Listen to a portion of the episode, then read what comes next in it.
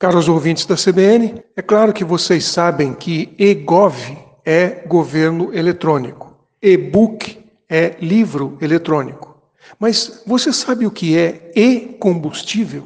Pois é, eu aprendi isso na revista Grandes Construções essa semana. Trata-se de um eletrocombustível ou um combustível sintético, neutro em CO2, fácil de armazenar e fácil de transportar. Na região nordeste da Suécia, a empresa dinamarquesa de energia Ørsted está construindo a maior instalação da Europa para a produção comercial de combustíveis marítimos neutros em carbono.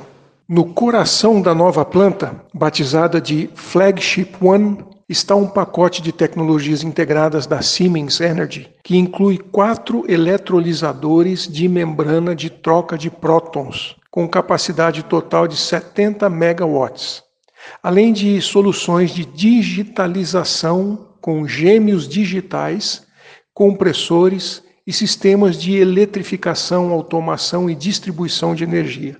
É complicado, né? Pois é, essa usina será capaz de produzir 50 mil toneladas métricas de e-metanol, isso durante o ano, a partir de energia renovável e dióxido de carbono biogênico. Eu já vou explicar. Na substituição de combustíveis fósseis, isso poderia evitar o equivalente a 100 mil toneladas de emissões de CO2 por ano no transporte marítimo. Sem hidrogênio ou combustíveis alternativos como o e-metanol, não vai haver transição energética.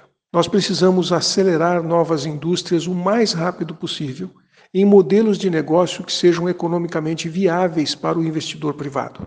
O empreendimento da Orsted representa o início da produção comercial de e-metanol climaticamente neutro em toda a Europa. Com um modelo de copiar e colar, o projeto pode ser dimensionado e replicado em diversos locais, constituindo uma alternativa para a necessidade de construção de plantas sob medida para cada localidade.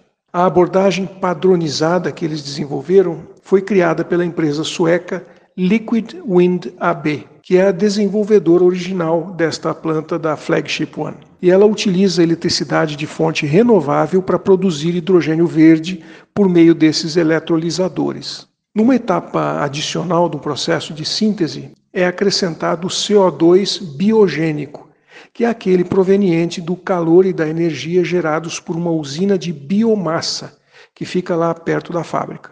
O e-metanol resultante vai ser usado em motores de navios de última geração, sozinho ou misturado com combustível convencional. Mas, de qualquer forma, vai estar contribuindo para a descarbonização do transporte marítimo internacional, setor que representa hoje 3% das emissões globais de carbono.